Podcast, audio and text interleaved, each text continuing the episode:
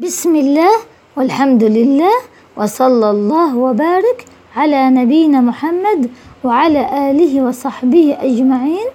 مجلسنا اليوم الحديث الخامس عشر عن أبي هريرة رضي الله عنه أن رسول الله صلى الله عليه وسلم قال من كان يؤمن بالله واليوم الآخر فليقل خيرا أو ليصمت ومن كان يؤمن بالله واليوم الآخر فليكرم جاره ومن كان يؤمن بالله واليوم الآخر فليكرم ضيفه رواه البخاري ومسلم.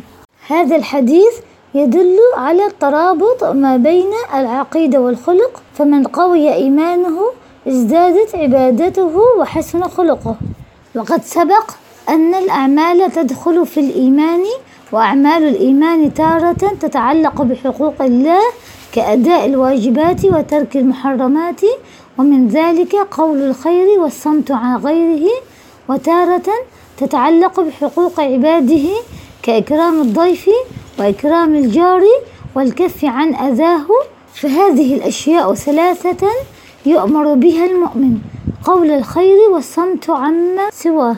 فهو أمر بقول الخير وبالصمت عما عداه وهذا يدل على أنه ليس هناك كلام يستوي قوله والصمت عنه بل إما أن يكون خيرا وإما أن يكون غير ذلك.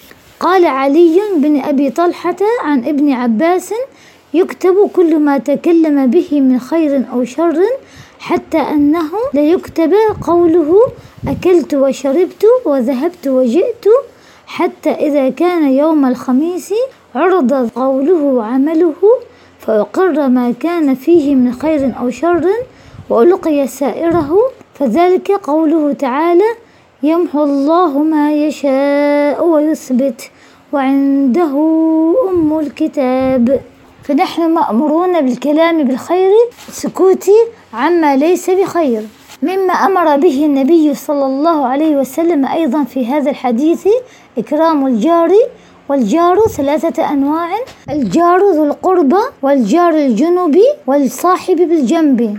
الجار ذو القربى هو الجار الذي له قرابة أما الجار الجنب هو الجار الأجنبي أما الصاحب بالجنب فسرها العلماء بالزوجة أو الرفيق في السفر. والأمر الثالث أمر به نبينا محمد عليه السلام إكرام الضيف والمراد به إحسان ضيافته فقال رسول الله صلى الله عليه وسلم من كان يؤمن بالله واليوم الآخر فليكرم ضيفه جائزته أي حقه وما أوجب عليه من الضيافة وهي يوم وليلة. ضيافة ثلاثة أيام وما كان بعد ذلك فهو صدقة. فيتكلف له في اليوم والليلة من الطعام أطيب ما يأكله هو وعياله وفي تمام الثلاث يطعمه من طعامه. وكذلك نهانا رسول الله صلى الله عليه وسلم أن نتكلف للضيف ما ليس عندنا. فوائد الحديث أولا الحث على حفظ اللسان وألا نتكلم إلا بخير. ثاني السكوت عن المباح خير من التكلم به.